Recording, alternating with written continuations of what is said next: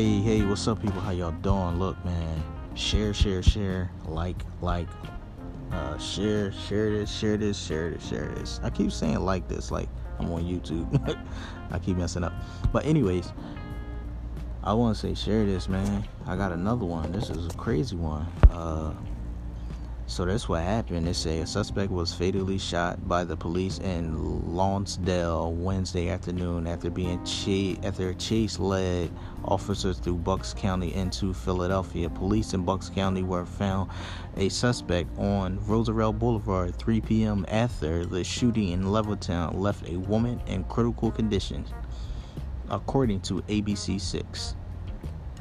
The chase ended in Lawndale, where the Suspect reportedly fired at the officers, who then returned fire and fatally wounding him. After they returned fire, he was fatally wounded.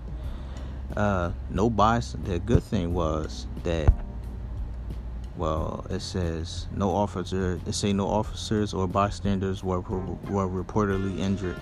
Yes, I'm glad that no like bystanders was injured because you know little kids around and all like that and that's the last thing you need, right? So, uh, the detectives are continuing to investigate. So, and this happened approximately at 5:47 p.m.